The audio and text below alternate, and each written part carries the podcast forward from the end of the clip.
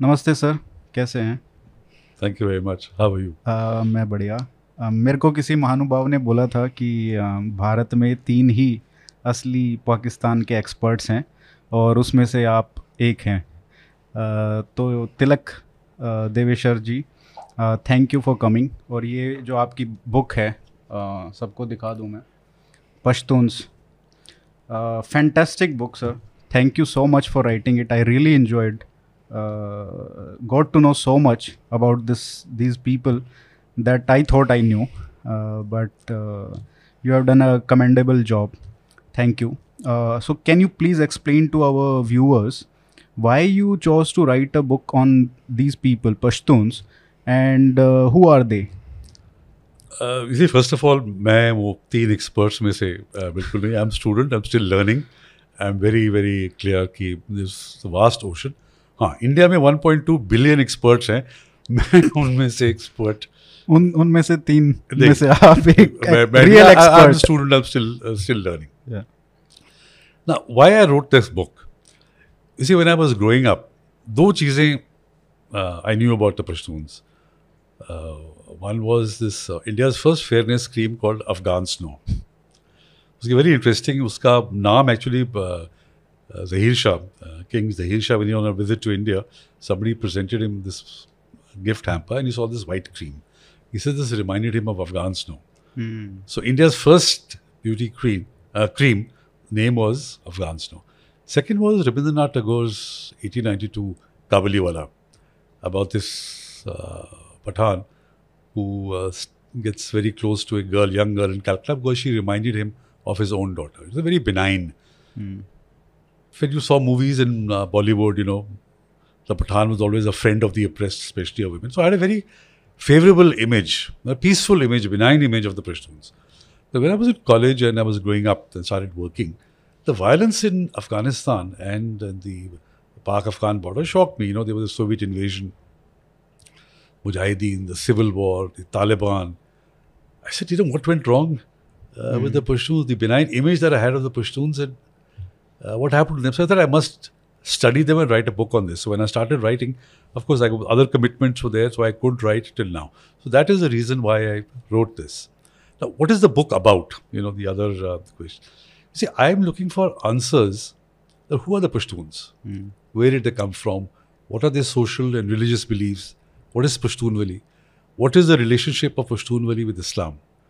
Then I un- try and understand the British contact with the Pashtuns for a hundred years, the Durand Line, Abdul Ghaffar Khan, and the post-partition politics in Pakistan, the developments in Afghanistan up to and including the Soviet invasion, the Mujahideen, the civil war, the rise of the Taliban, the US uh, intervention after 9 11, then the resurgence of the Taliban, Taliban coming back into power, and the role that Pakistan has played, the dubious role that Pakistan has played in all these developments.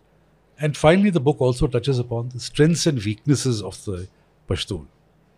That if the Pashtuns are ever to find peace and tranquility and break the cycle of war and uh, violence, they have to find answers themselves. They have to come up with their own formulation rather than depending either on the US or on Pakistan or outside. Today, it is polarized. The Pashtuns are polarized.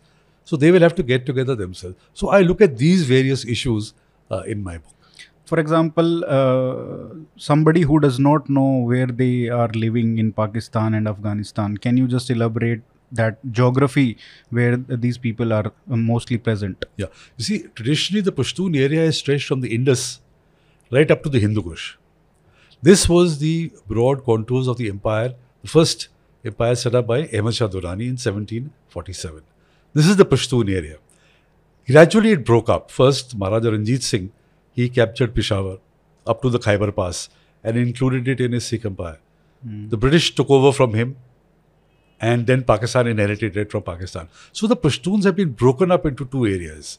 There is the Pashtuns who are in Afghanistan, where they form the uh, 40% of the population, the largest ethnic group, but not a majority, and the Pashtuns in Pakistan, where there are more in number, but the third uh, ethnic minority, uh, uh, uh, ethnic group after the Punjabis and the Sindhis. So they have actually been spread. So the broad area of the Pashtuns, which I talk about, is from the Indus up to the Hindu Kush. Hmm. It's very interesting that you also mention in the book that how Karachi is the biggest. Largest Pashtun city in the world, more Yeah. than Kabul, Peshawar, Jalalabad, or Kandahar, Yeah. because of the migration uh, which has taken place from different parts of um, NWFP. Also, you see, the geography has played a very critical part in the development of the Pashtuns. Hmm. the uh, though landlocked, Pashtunistan as I call it, was the crossroads between South Asia, Central Asia, the Middle East, and East Asia. And all the invaders who came had to cross Afghanistan to go to the riches of India. So it became the invasion route. So this meant two things. It was a weakness because it was on the route of the invaders, a strength because Pashtuns then used the mountain areas to defend themselves against every invader. Hmm. And though every invader tried to conquer the Pashtuns and establish their hold, they were not able to, so it got the name of the graveyard of empires. Hmm. Because they found that the Pashtuns could not be defeated in the classical sense. They didn't know the concept of defeat. Yeah. They fought and they withdrew. They knew when to fight, they knew when to hide, they knew when to run. So they have used throughout the history the geography to their advantage. Absolutely, absolutely. Because nobody knows uh, that geography better than themselves. And nobody is prepared over the long term to fight in that terrain. Hmm. The Soviets couldn't do it, the Americans couldn't do it, and they made use of the terrain. And uh, another interesting thing that you you mentioned that uh, they don't know the concept of defeat. Also, their uh, their concept of time is also uh, most like Hindus and uh, Indian Yeah. people because we also think in uh, decade, not decades or even in centuries, millennia. So even they like that quote from um, one of the quotes in your book is that I am a six thousand year old uh, Pashtun, thousand year old is uh, Muslim, and uh, 25 year old uh, Pakistani. He said in 1975. Yeah. Around Wali Khan, time. Wali Khan entered that in the National Assembly. Yeah. So, there is a concept of Afghan time. Hmm. You see, like the British also in the first Afghan war and the second Afghan war, quick victory. Then the Afghans using Afghan time, then they retaliated and uh, devastated uh, the British. In the first Afghan war, only that Major Bryant was one man who struggled, Hmm. came to Jalalabad. When he was asked what happened to the army, he said, I am the army. I'm the army, yeah. Similarly, in the second uh, Afghan war also, uh, they had quick victories. But then in the Battle of uh, I think it was, uh, the Afghans uh, demolished them. Even with the US, the famous line that you may have the time, but we you may have the watches, Yeah, but we have the time. but we have the time.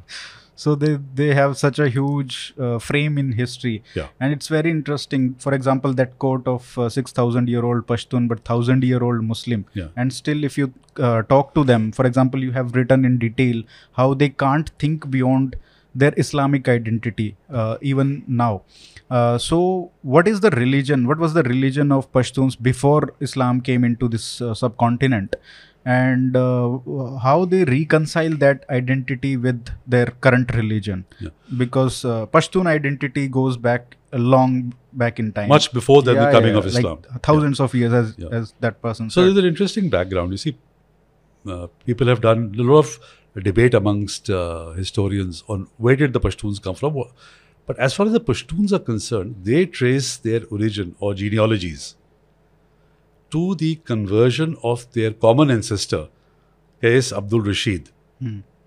or Qais bin Rashid, who went to Medina during the lifetime of the Prophet in 622 and was converted by the Prophet to Islam. And then he came back and spread the word of uh, Islam throughout. And then his sons, grandsons, great great grandsons, all the Pashtun tribes traced their origin back to Qais Abdul Rashid. Hmm. And this was documented in India. Uh, uh, Jahangir had commissioned this in about 1613. And one Makhzani Afghani, History of the Afghans, by one Nehmatullah, he compiled all the genealogies of the uh, Pashtun tribes. Hmm. Oh, that is an article of faith. They believe that they have no infidel past. They were not forcibly converted.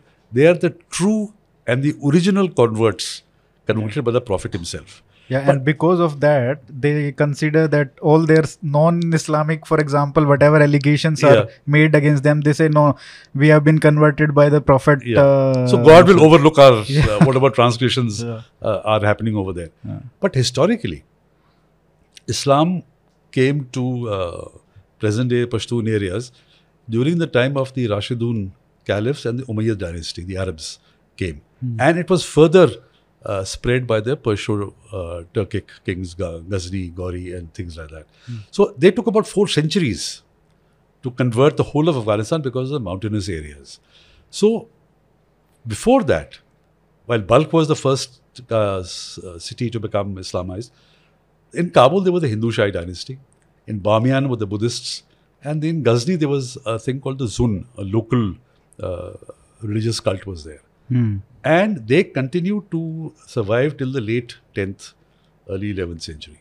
So was the dynasty only uh, Hindu Shahi or the people were also The major? people also, people also, because Islam only came, let's say, even if you take it in the 7th century, Hmm. prior to that, you see, if you look at the Buddhist influence, after Ashoka converted to Buddhism, he spread Buddhism right up to uh, Kabul and beyond. Yeah. His stupas of learning, Buddhist learnings, you find in Peshawar, you find in Kandahar, you find all over the place. Hmm. The Bamiyan Buddhas were built, you know, uh, during this time, and the Chinese, Fahiyan and Hunsang, when they visited, they found a lot of Buddhist influence.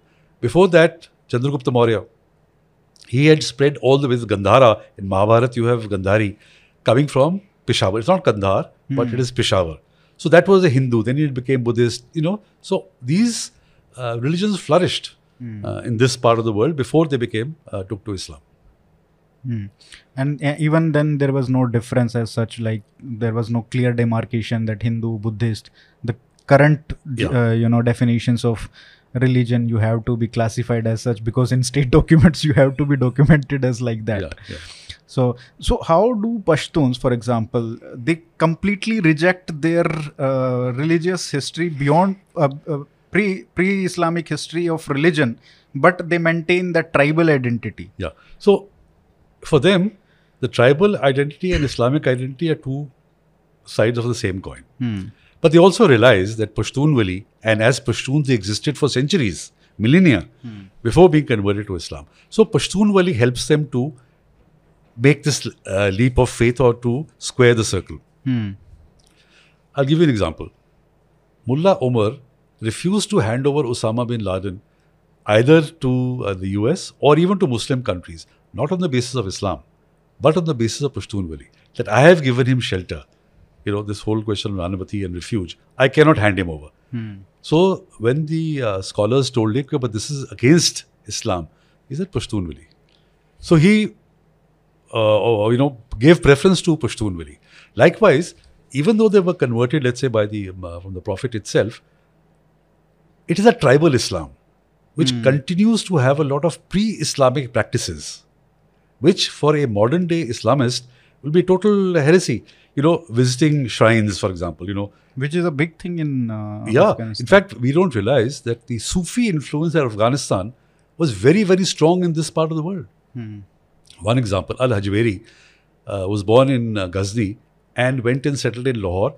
Data Darbar is his shrine, which is the biggest and the most venerated shrine in Pakistan in Lahore. Hmm. He actually was a Sufi saint from Afghanistan. so many songs are also there in Coke Studio and Yeah. So they're all, you know, the Sufi influence is very strong. So that continued. That continued till very recently. And for them, you know, whether it's worshipping of shrines, whether it is, um, uh, you know, seeking barakat from saints who are believed to intercede between them and in God, Yeah. and wearing taweez, it's very common, you know. So they kind of like Shraddh. huh?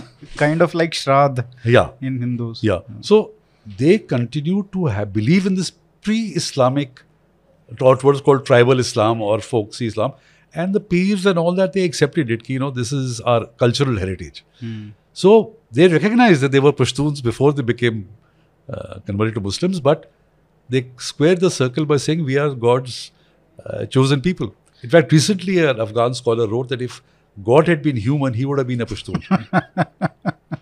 so they have that faith that the day of judgment, Yeah. uh, God will forgive us for our sins because we are the purest of the Muslims. Hmm, because we were converted, our ancestors were converted directly by The Prophet. Yeah.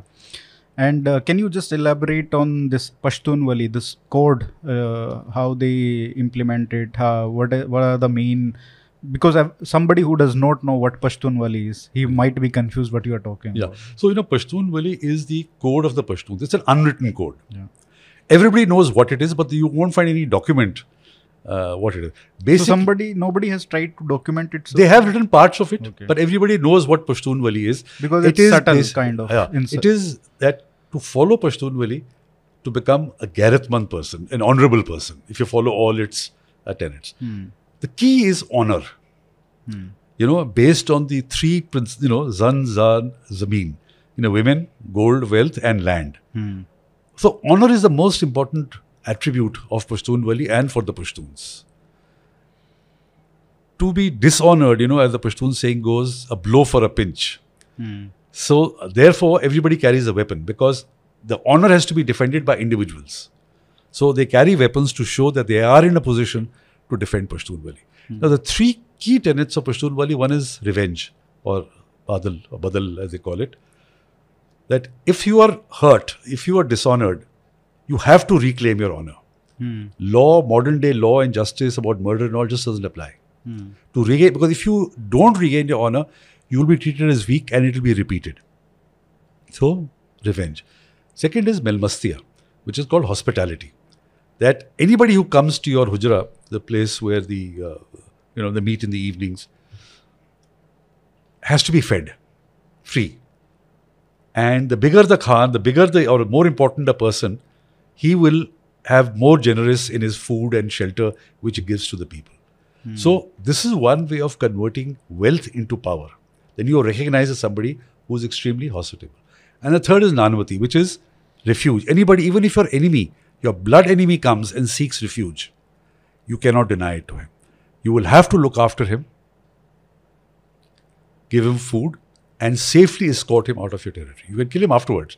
But during this time that he is your guest, so these are the three. Then there are a whole lot of others. You know, there's cousin rivalry, there's bravery, but these are the main elements of uh, which all of them add together to become a Garathman Pashtun, an honorable Pashtun.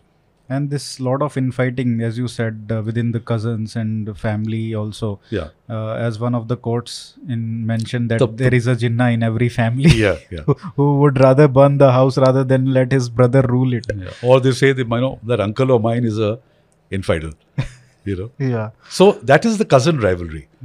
And uh, see, again, it is difficult for people to understand, as uh, Ghani Khan in fact put it. We are all equal. We all came up on the same day. We are like rain-fed corn. Hum, ekdam, you know. So there is no high or low amongst the Pashtuns. That is achieved. But in terms of descent and being born, they are all equal. Hmm. So even a poor peasant will put out his hand to shake a king, sh- to shake the hand of a king, or offer him his own food. There is no unch neech over there. Hmm. And because of that, no one Pashtun will not listen to the other Pashtun. You know, they're all so they're the best Democrats actually because they're all equal. Yeah. Actually, th- this is the feature of uh, tribalistic societies. Like, they tend to be more democratic in the sense that everybody tries to assert their right but to. but not the Baloch, for example. For the Baloch, the Sardars is you know way up. Huh. But among the Pashtuns, the Sardar is an achievement. Is is it's achieved. The status is achieved through and work. that is also you interestingly you mentioned throughout the book that uh, this is achieved with your age. Uh, yeah, it used to be earlier yeah. uh, through age, through wisdom, through Yeah. property, and all that. Now, with the coming of the uh, Taliban. uh, the Taliban and the Salafists, it has become the younger people have taken to it. So, younger people have become amirs, Hmm. which they couldn't um, in the older Pashtun tribal system. Hmm. Interesting. And uh, for example, there are uh, many contradictions also in Pashtun Wali. For example, when it comes to women, uh, they uh, you mentioned that uh, no woman is as jealously uh, Guarded. guarded uh, in the world as Pashtun woman. But there is another uh, tradition of uh, you know giving your woman in exchange for some settlement for peace. So that's a huge contradiction. Actually, it's again, uh, you know, because of Pashtun Wali. As I mentioned, honor is the most critical attribute or, uh, for the Pashtun. And in honor, the honor of the woman is the most sensitive subject among the Pashtun social order. So guarding the woman becomes extremely important because, you know, they believe that the uh, woman is a mother of fighters. If they have to breed well, the woman must be protected and made sure no harm comes to her. But because of Badal, you know, because of revenge, blood feuds, that lasts for generations that can wipe out families. So they have come across this manner of settling the blood feud by thing called swara, where a girl or a woman is given in exchange to settle the dispute. That's why you have this where, where Pashtun Wali comes in. Now, many people feel that uh, dishonor against a woman is what's called a black tor. It's a black crime.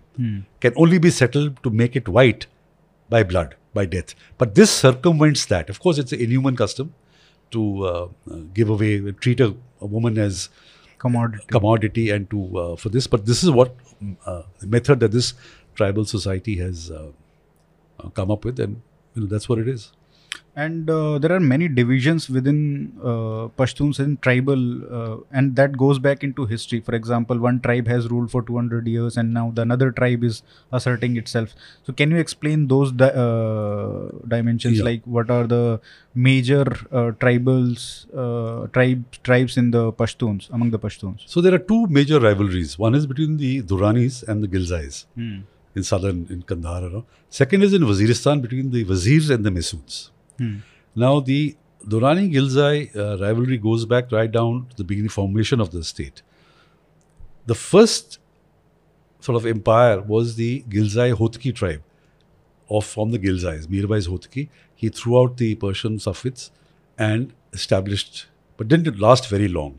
He was succeeded by the Durrani, Ahmad Shah Durrani.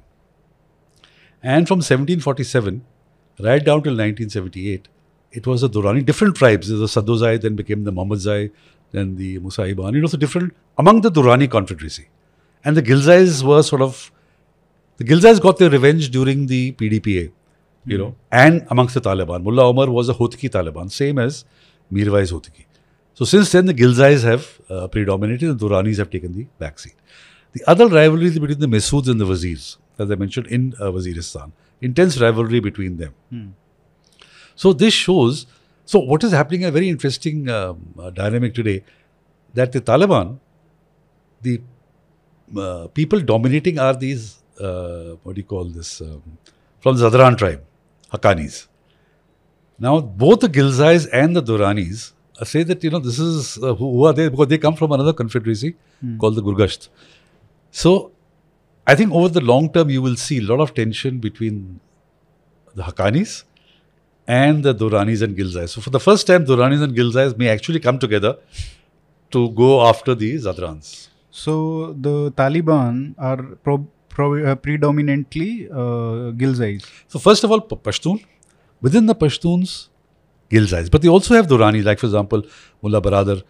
Uh, But historically, they see that Durani Empire. yeah, that lasted for, for 230 years. Yeah, Yeah, yeah. So that was started with Ahmad Shah Durrani, Yeah. uh, Panipat Third War, the same person, right? Yeah, yeah.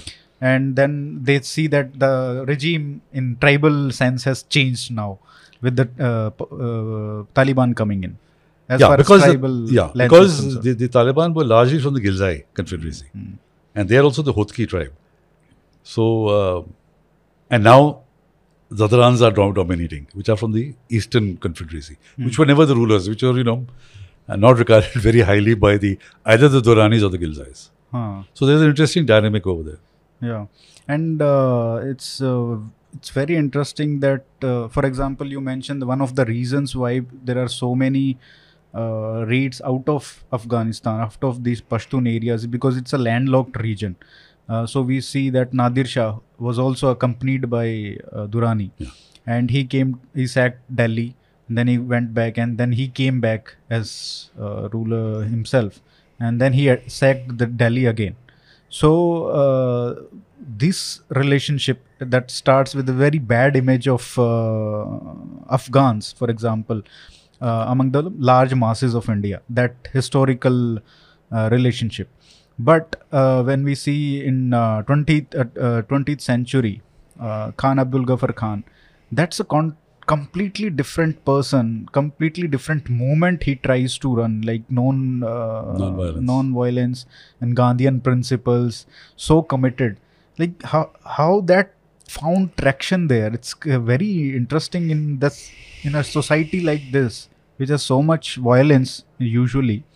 How did it find so, so there are much two questions you're asking. One is about uh, Durrani and his raid, other is about Ghaffar Khan and non-violence. So let me answer the first. You see, before Ahmad Shah Durrani, there were three Afghan Pashtun dynasties that ruled in Delhi. Hmm. There were the Khiljis, there were the Lodhis, Lodhis. and there were the Suris, Sher Shah Suri. So they assimilated and settled in India. Durrani came as a raider because he needed loot to keep his empire together. Hmm. You see, the problem of Afghanistan throughout history, even till today, is that they do not have enough internal resources for governance. Which is also true today. It's true today because they're all depending on foreign funds. Yeah. So, you know, they want the uh, US to unfreeze funds, UN to come, other people to come and donate. Uh, similarly, under the um, communists, Soviet Union was bailing them out. Before that, it was the British. Karzai and Ghani were dependent on US aid. And So- you can't have the internal tax system so much that you people will revolt against you. Yeah, because uh, this is again, uh, we call it a weakness or a strength or whatever, but this is the reality that it is the tribes who have set up or created the state, not the other way around. Hmm. And the tribes hate to be taxed. You know, there is a distinction between a Kalang tribe and a Nang tribe. Kalang is that which accepts taxation, and a Nang is which does not accept taxation. So, to Ahmed Durrani found, Shah Durrani found that if he is to stabilize his empire, he needs money. He can't ask his tribes, he can't tax them beyond a point. So he went in for raiding Delhi. He carried out eight expeditions against Delhi. But when he I was reading that, uh, I thought that what if uh, Marathas were, uh, if they knew this history and his compulsion, they could have just uh, bribed him. Maybe that would have Yeah, helped. but you know, this is a was if it a- said- you know, this is hypothetical. yeah, but You can't- very interesting to Yeah. think. So the thing about Durrani, he didn't set up an empire in Delhi. He restored the Mughals and he went back. He came back again, he went back. Unlike the uh, Khiljis, Lodhis, and the uh, Suris. Hmm. So that was the difference. Now, this played out during the uh, freedom struggle. The Ghaffar Khan you mentioned. Now, Ghaffar Khan was very popular in India because he was part of the Congress. The Muslim League could get no traction in NWFP. They lost the 37 election, they lost the 46 elections. Because for the Pashtuns, they had uh, strong memories of the Pashtun Mughal rivalry. Hmm. And so they did not trust the Indian Muslims. They did not think that the Indian Muslims uh, would be important for them. Therefore, it was a Congress government that kept winning elections in NWFP, which has a 96% Muslim population. Hmm. Because the Pashtuns, even though they were Muslims, found no traction with the Muslim League. Hmm. And later on, of course, there were circumstances in which why the 47 elections or referendum was was different. So that is as far as this um, aspect of Durrani and his relationship with India is concerned. Coming to Ghaffar Khan, you see, Ghaffar Khan came to non-violence through the Quran. Hmm. He was a very deeply religious man. He had read the Quran and he said, you know, it preaches non-violence, it preaches patience. And then linked up with Gandhiji and both combined to project. So people found it very strange that amongst the people who are considered the most violent in the world, and uh, Ghaffar Khan used to say that only a person who has been violent will appreciate non-violence. And he realized that what was uh, hitting or destroying Pashtun society was his badal, this revenge. Hmm. So he said you have to put an end to this and you have to preach non-violence. So the, all the Khudai Khidmatgars, the organization that is uh, uh, set up, all uh, swore to be non-violent. And till today, the Awami National Party, which is led by his grandson Asfandiar Wali, have forsaken violence. Even though Taliban have attacked them, the TTP has attacked them, they've killed about seven, eight hundred of their people. They have not retaliated violently. It's an article of faith. Non-violence is an article of faith in them. So that was the kind of training that Ghaffar Khan had given them through Wali Khan and now Asfandiar Wali. And now Asfandiar Wali's son, Amal Wali, who is sort of uh, coming to the fore. also uh, you know the society has also the afghan society has also gone under a huge transformation in the last 40 years uh, due to uh, russian invasion and the rise of taliban. Uh, for example as you mentioned that from uh, sufism to salafism. So what kind of changes in the society that salafi ideology has uh, brought in into the pashtun society? Uh, and what is its impact has been on afghanistan pakistan and the broader politics of uh, subcontinent You see, the uh, it's really been uh, tragic for the uh, Pashtuns. 40 years, as you mentioned, Pashtun society has been rent asunder. Two things. Largest refugee population was as a result of the Soviet uh, invasion, as a result of the Taliban. Internally displaced people, when the Pakistan army carried out operations in Waziristan or in Swat, internally displaced people about a million to two million. So once you go into refugee camps, you know, the entire structure sort of breaks down. So one was that. Second, the people who are killing are Pashtuns. Those being killed are Pashtuns. It is the Taliban were Pashtun, the most of the Mujahideen parties, six out of seven were Pashtun. And they were in turn uh, killing Pashtun. Pashtun children have been targeted, like in that Peshawar uh, school attack, and the killings continue. So, Pashtun society has been absolutely brutalized and rent asunder. And two other factors. First, when the Soviet jihad, whole lot of fighters came from Saudi Arabia and brought, through Saudi funding, they brought Wahhabism and they set up madrasas which imparted Wahhabi training to the Afghan refugee children. And Pashtun society earlier was Deobandi, Deoband influence, infused with a large amount of Sufism. Therefore, these various practices. In fact, Mullah Omar, right till the end, used to visit every week the grave of his teacher Haji Baba and used to visit various shrines in Kandahar because the Sufi influence was strong.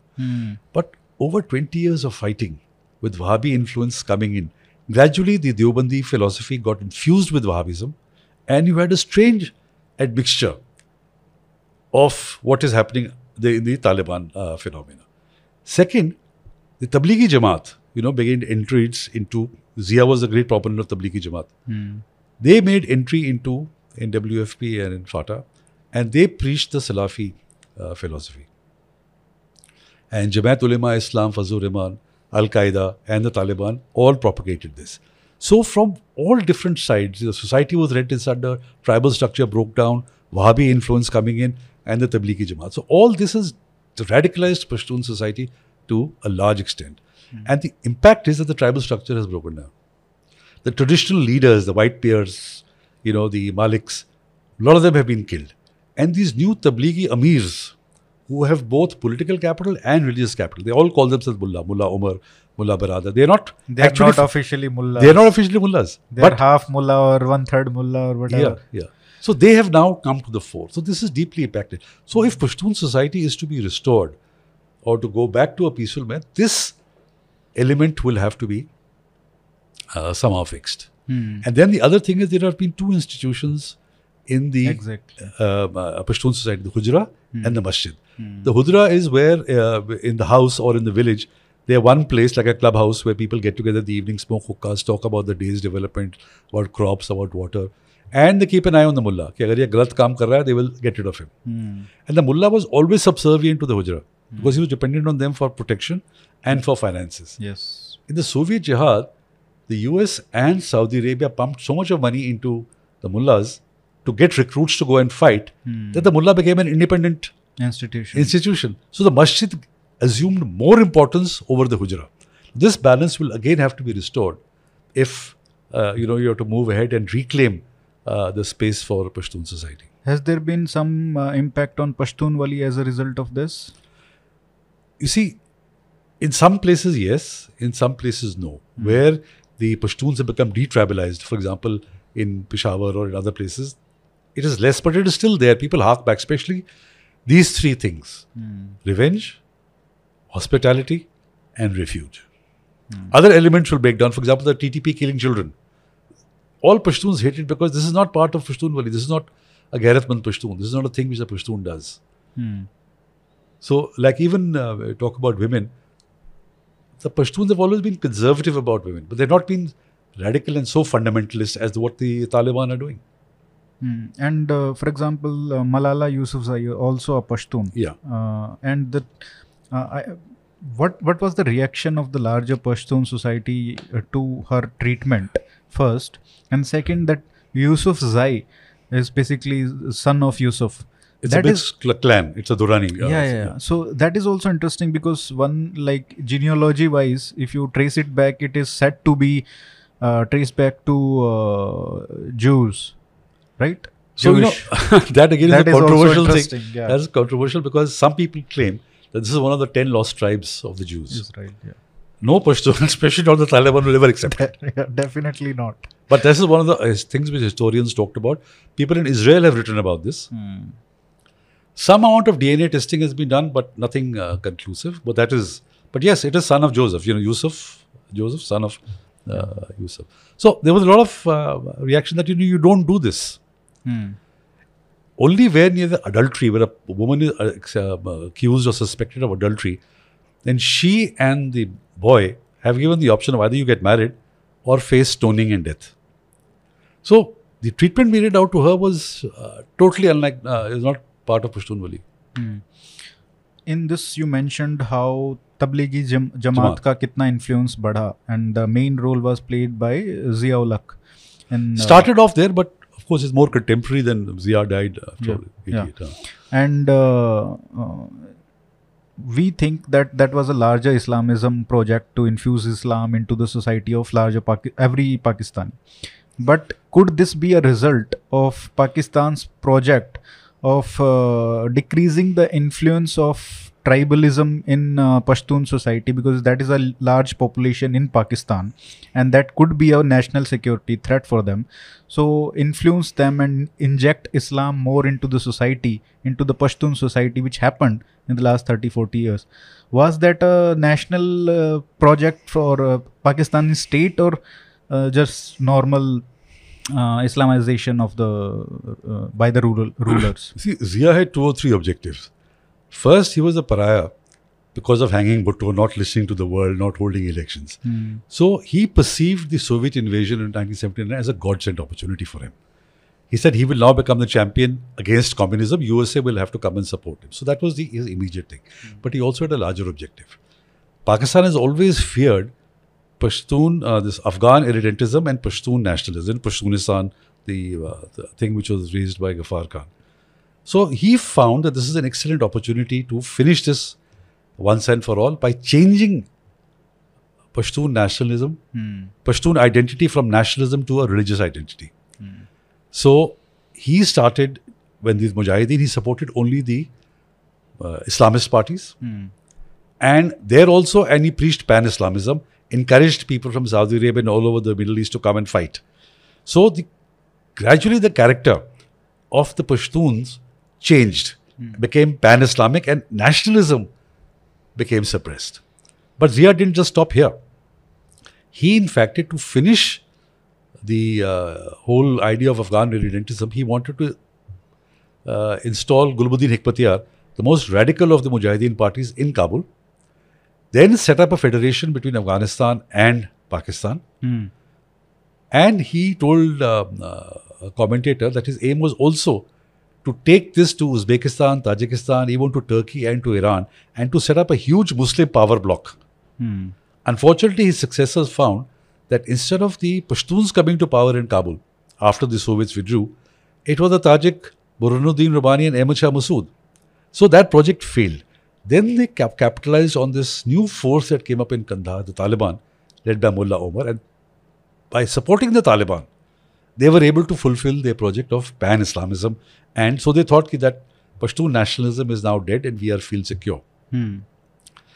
But they didn't realize that an Afghan, a Pashtun, is nothing if he's not a nationalist. Pakistan felt that the uh, Pashtun or the Taliban will accept the Durand line, you know, recognized as an international border. If you talk about the Durand line, I'll tell you the background of it. But no, even the Taliban in their first avatar and Taliban in this 2.0 have not accepted the Durand line. In fact, they have uprooted parts of the fence. You, you would have read Yeah, about it. recently. They have called the issue unresolved, and that is divides brothers. So that project of Pakistan to have the Durand line accepted has not come to uh, fruition. Similarly, the TTP, which also was initially a religious, uh, you know, wanted to establish Sharia, is now talking about an independent area of FATA, where they want to establish, and they are also now gradually moving towards a nationalist uh, perspective. Now, whether there's a tactic or they actually believe in it, I don't know. Time alone will tell. But there are these, uh, you know, stirrings of Pashtun nationalism which Pakistan had thought had been totally suppressed. So it's a very interesting dynamic. We'll have to wait and watch how it actually plays out. It's also a very uncomfortable situation between the Pakistani state and the Pashtuns living in uh, Pakistan. For example, uh, it started uh, with the you know Musharraf, uh, uh, you know, uh, kind of uh, meddling in their affairs and trying to go there, send the army units. That those kind of incidents happened, and the society was there. Like a lot of pushback was there. So that they are trying to do those kind of meddling in the their internal affairs. So that anger is also there in the Pashtun society. But on the other hand, if we see that, as you mentioned, Karachi is such a huge city for them. Similarly, Peshawar. Uh, so the society is also very well integrated. They are very uh, much present in the Pakistani army, society, also uh, cricket team, of course. So how do you see that? Because uh, going forward this will be a huge issue for the pakistan to resolve. And for others its enemies to uh, also rake it up. For example we always talk about baluchistan as a potential fault line. But nothing could could be bigger the fault line than this. Yeah, that's true.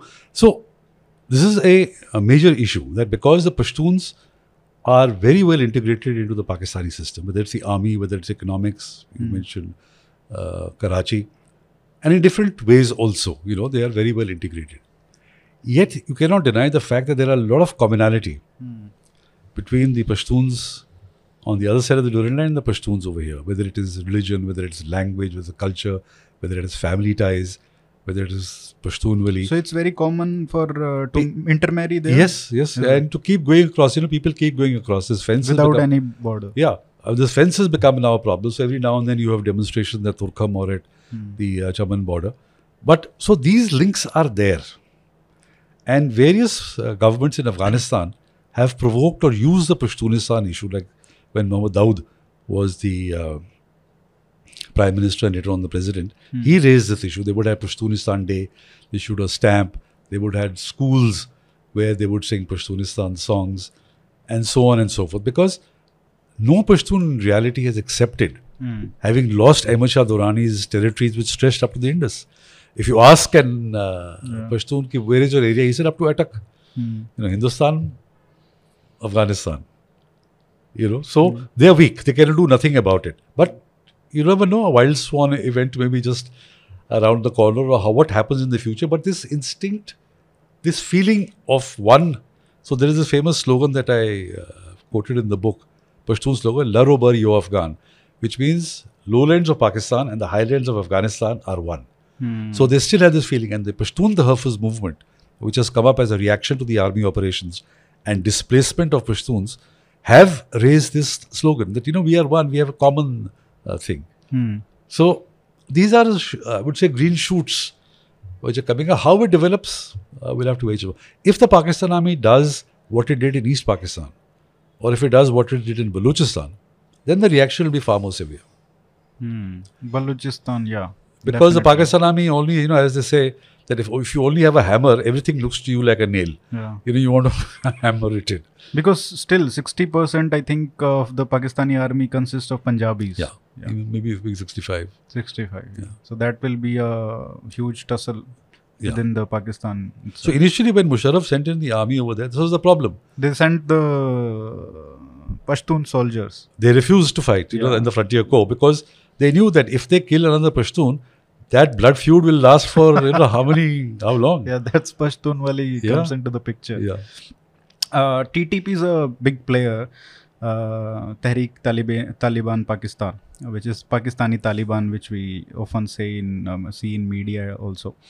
So that if we look at that and Taliban, पाक- अफ़गानिस्तान का तालिबान और पाकिस्तान का तालिबान। उसमें थोड़ा सा एक similarity ये दिखता है कि जो तालिबान का जो अफ़गानिस्तान का तालिबान है that emphasizes more on religion Islam because of Salafist ideology और जो तहरीक तालिबान पाकिस्तान है that is kind of trying to focus more on the tribalism Pashtun nationalism पे थोड़ा उनका ज़्यादा ज़ोर है।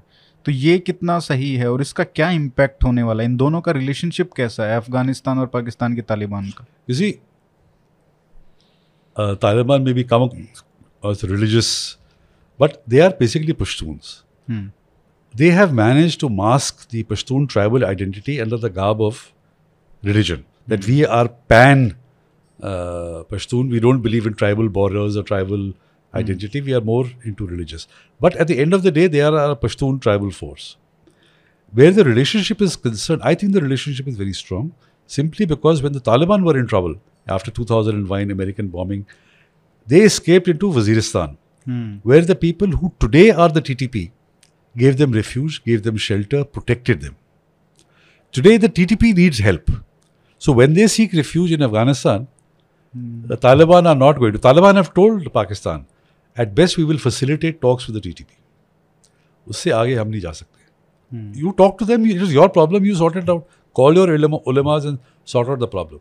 But don't expect us to take action. These are our brothers. They gave us shelter and refuge when we needed it. Today they need it. So uh, they will not fall apart. Hmm. And you mentioned Durand Line, uh, which seems to be the most porous border. uh, so, how, what conditions do you think uh, would need to be in place for this Durand Line to disappear?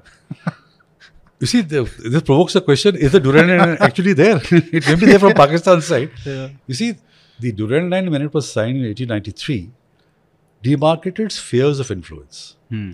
And there is a host of British writing statements to Parliament, minutes of this from from Delhi, uh, from Calcutta to Uh, home in, in London and vice versa, which states this is spheres of influence. We have no control, we have no sovereignty, neither do we want it. Hmm.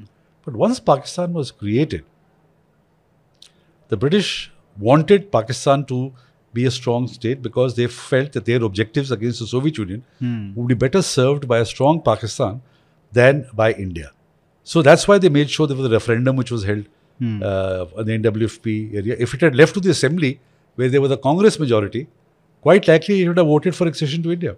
So they had us got rid of the verdict, uh, got rid of the uh, election electoral results, and a referendum. Similarly, they then declared it's an international border. All along till 47, it was spheres of influence. Similarly, they did in Kalat. You know, they first encouraged Kalat's independence. So Jinnah signed this uh, on August 11th statement with Khan of Kalat accepting his independence. By October the British telling him ये बंद करो एक seat take over का लात legally तो clear है like it's not it was not never meant to be a border but अभी तो हो गया है. No so then the other thing is the last treaty between the British India and Afghanistan is the nineteen twenty one treaty of Kabul right which clearly states this treaty is in force for three years and either side can rescind it with twelve months notice ठीक है? उसके बाद after forty seven the Pakistan has not to और try to formalise any other treaty 1949, the Afghan Home Government hosted a Loya Jirga, which is considered the highest decision-making body, which rescinded 21 treaty, which rescinded the Durand Line, which rescinded the Treaty of Gandamak. So all this NWFP or KPK today and Northern Balochistan and FATA, they rescinded all that. Hmm. So as far as the Afghans are concerned, and as far even the Taliban are concerned, no Afghan government has accepted the Durand line or rescinded 1949 Loya Jirga decision. तो उनके लिए तो actually what exist today is the Indo Afghan border it is not even the Pakistan Afghan border because there is no formal treaty which Pakistan or even no letters exchanged on this particular issue. So Pakistan realizes this. You see, if you are sure of your international border, why should you worry that a weaker state accepts it or not? They tried thrice during Taliban 1.0. You accept or recognize the Durand line. They said we can't. We're an interim government. Similarly, now the Taliban says we cannot. We're an hmm. interim government. No, Taliban will never do it. Hmm. That is Pakistan's worry because they know this is a weak spot. This is a spot that can be exploited if there is a strong Afghan government. And uh, because Afghanistan is landlocked, and you have that whole region from uh, upper Afghanistan to uh, lower Pakistan, and then Balochistan also, and then you go to sea. So uh, their landlocked problem might get solved if this whole region uh, gets becomes an independent nation. How that much is a possibility given that Balochistan is also a fault line? Yeah. So, you know, that is again very hypothetical. You can't see which way how things will develop if they will develop at all. I mean, But even given Abdul Rahman, for Ab- Abdul uh, Rahman in his autobiography had said that he wants a portion of Balochistan Hmm. so that he, Afghanistan gets access to the sea. That's a long term thing. It's a uh, right now. I think it's an imagination.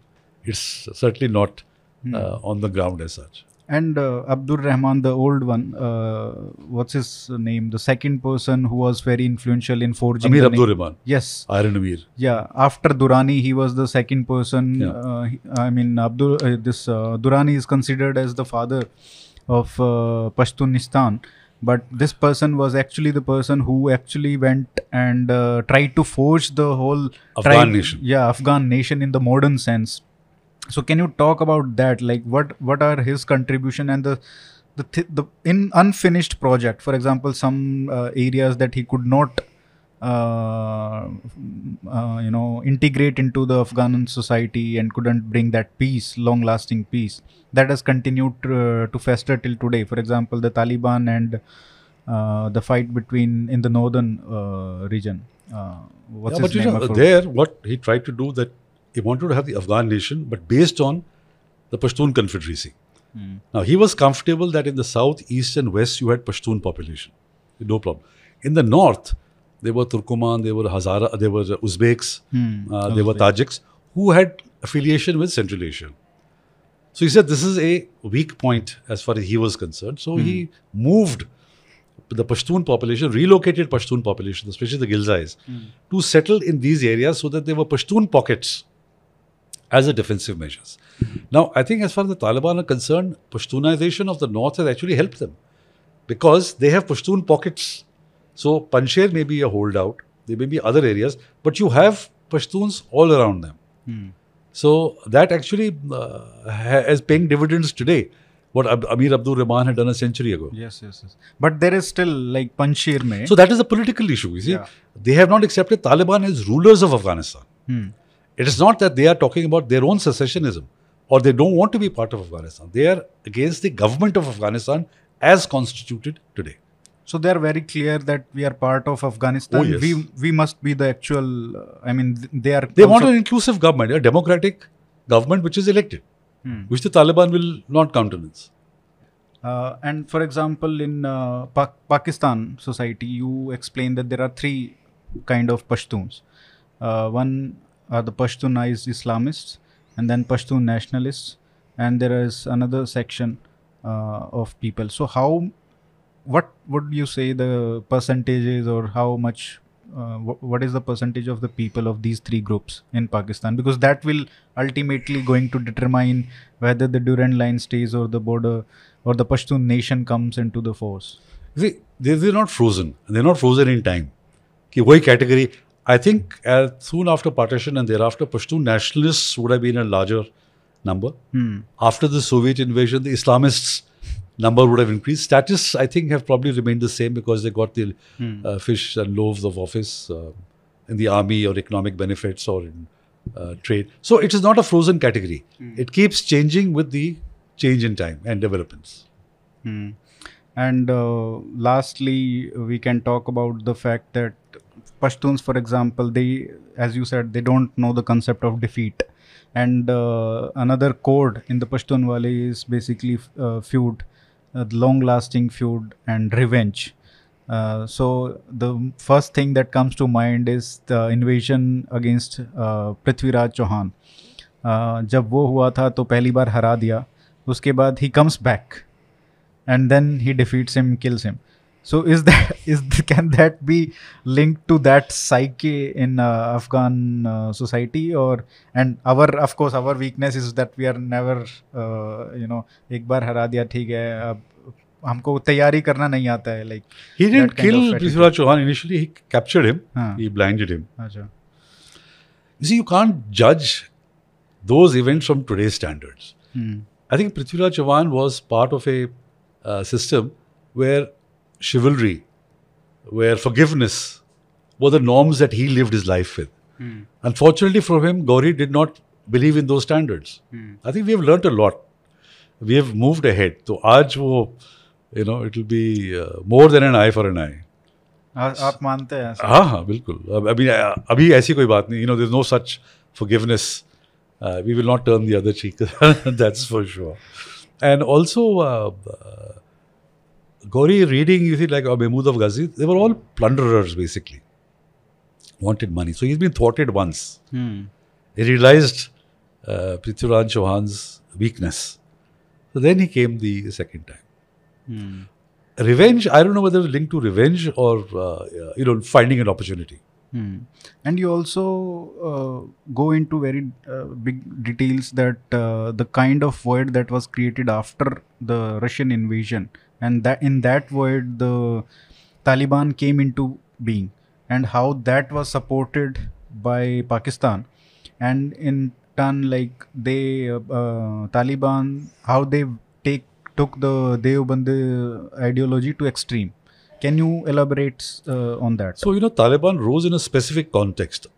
Once the Soviets had left, the Mujahideen, instead of coming together and forming a government, Hmm. started fighting amongst each other and they broke up into ethnic groups. So, in Kandahar, the localized situation, it was a local situation where different warlords have set up different checkpoints. Hmm. They were looting people, extorting money, uh, raping women, raping boys, taking away their property. So some people protested, you know, help us. So a group of people got together and they said we must do something about it. So it was a local thing to break the local warlords, the local checkposts. And from that small thing, when they found success and more people joined them, then they uh, managed to get this armory near Spin Boldak, then they got Kandahar, and then it's expanded. And then Pakistan realized that Hikmatyar project has failed, so why not try out this project? So Nasirullah Babar was the Home Minister of Benazir Bhutto's government. He was the gun who, person who realized their potential. And that's how Pakistan's support uh, to the Taliban. So the Deobandi, you see, they were Deobandi, as I mentioned, Mullah Omar, a strong Sufi influence. But 20, 25 years of war, with the Wahhabi influence coming in, so the Taliban ideology became infused with Wahhabism. Despite this, people realize that the Sharia or the Islam that is followed by the Taliban has no match anywhere else in the world. And when the uh, Al Azhar trained Egyptian ulama came to uh, Afghanistan to plead with Mullah Omar to don't destroy the Bamiyan Buddhas, it is un Islamic to destroy the Bamiyan Buddha, Hmm. they found that their knowledge of Islam was extremely poor. They did not know Arabic, they did not know any theological arguments, they could put forward no theological arguments as why this thing should be destroyed. So it is a very unique combination of Sharia, of Islam, of Wahhabism, of Deobandi, Sufi practices, which has no replication anywhere else in the world. So it's their own very peculiar thing. And then there is Pashtunwali. So, you know, it's a very complex. Uh, yeah. And when Osama bin Laden must have come here, he would have realized, like, Are, ye to kaun sa Islam hai? so they objected to Mullah Omar's visiting graves ah. of his teacher and going to shrines and all that. That was, they said, okay, this is uh, shirk, this is polytheism. Hmm. You know, so Mullah said, ye Pashtun wali hai. Chalne do. Chalne. But over the years, when more and more Wahhabi influence came, hmm. then they also became anti-Sufi. Hmm. Then, you know, anti-Shia uh, crept in. So a lot of distortions started taking place, which were not there earlier. See, Islam, uh, Afghanistan has never been a extremist uh, society. The conservative, very conservative, but not extremist, not radicalized. But they have got radicalized over the disruption, the refugees, the in 40 years of fighting, and this Wahhabi influence that I talked about. So that is this happened over the last 40 years. Uh, what do you think of the their attitudes? For example, the uh, Afghan Pashtuns and the Pakistani Pashtuns. What is their difference in their attitudes towards India? see the uh, in Afghanistan and the Pashtuns have a very warm uh, thing towards India because of the development work we've done, and India does not have an agenda in Afghanistan. Historically, also they think that India It's a is civilization. It's a people-to-people contact, Hmm. and we do, unlike Pakistan or any other country, have an agenda that we want a friendly government which is dependent on us.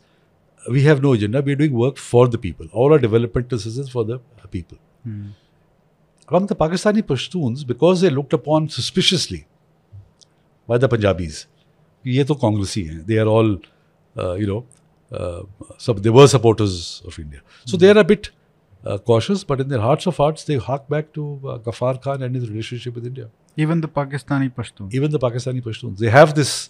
Uh, they are. You see, the radicalization and the anti-India, anti-Hindu propaganda is in Punjab. Hmm. Okay. Less amongst the Sindhis, Baloch, or the Pashtuns.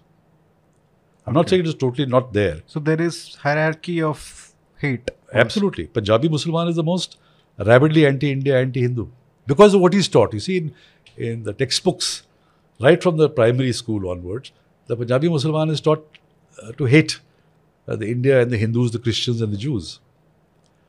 The Pashtuns have a broader sort of a perspective. I mean, I will not say broader in the Indian sense, but certainly broader than the Punjabi. Similarly, the Sindhi, similarly the Baloch. Maybe because Punjabi Muslims in Pakistan they consider the Pakistan project to be their their like they have owned it. They have a huge stake in the army, you know, business and everything. The Pakistan project was the Muhajir project. Uh-huh. Yeah, but but eventually they they In have come to own it. Muslim League was not even in power in Punjab. Yeah. It was a coalition government of Hindus, Sikhs, and Muslims. Hmm. Muslim League was not in power. You know, so Punjabis are late comers. Of course, they've embraced the Pakistan Because they were in wholly. majority. uh, Yeah, Or, they, they found that there's a lot of. You see, when bulk of the migration took place from Punjab, Hmm. the Hindus and Sikhs migrated. Properties were taken by Punjabis. By Punjabis who were already there and the Punjabi refugees. For them, they have a stake in making sure that partition is cemented. Hmm. So the hatred for India also comes. You see, 25% of the population of Punjab. Earlier, it was about 65 35. 65 Muslims, 35 uh, Hindus and Sikhs. When that left en masse, you had about 95 98% of the population being becoming Muslim. Hmm. Then who do they compete or fight with against other Muslims? Somebody has written this hmm. that if the Hindus and Muslims had stayed on, Pakistan would never have been such a radicalized country. Uh, that's very Food for thought. Yeah, I mean, if we look at India, uh, Indian Muslims, and compare it to the Pakistani Muslims, that might be a separate project. Uh, but for example, if Pashtun nationalists came to you for some suggestion, uh, how would you? What would you say to them? What what should the Pashtun nationalists should do? Look, I am an academic now. I'll give them say, kitab padho. and yeah, that that will be our recommendations also. Yeah. Pashtuns, fantastic book. Everybody should read. Uh, thank you so much, sir. And uh, currently, I am reading the Baluchistan book of yours, and I have to read other two books also. So this is fourth book, right? This is my fourth book, yes uh, enjoying a lot so hopefully on baluchistan we can do another episode sometime Sure. uh, is there any other project that you have in pipeline uh, on Right now, I'm focused in sort of uh, publicizing this book, educating people, and I'll start in January. I'll got a couple of subjects in mind. great Let's great. see what I'll do. Uh, thank you very much for having me and a very Uh, interesting thank discussion. you. It's uh, really an honor and privilege to be having you in the studio. Thank you so much for doing this. Thank you. Thank you so much. Thank you.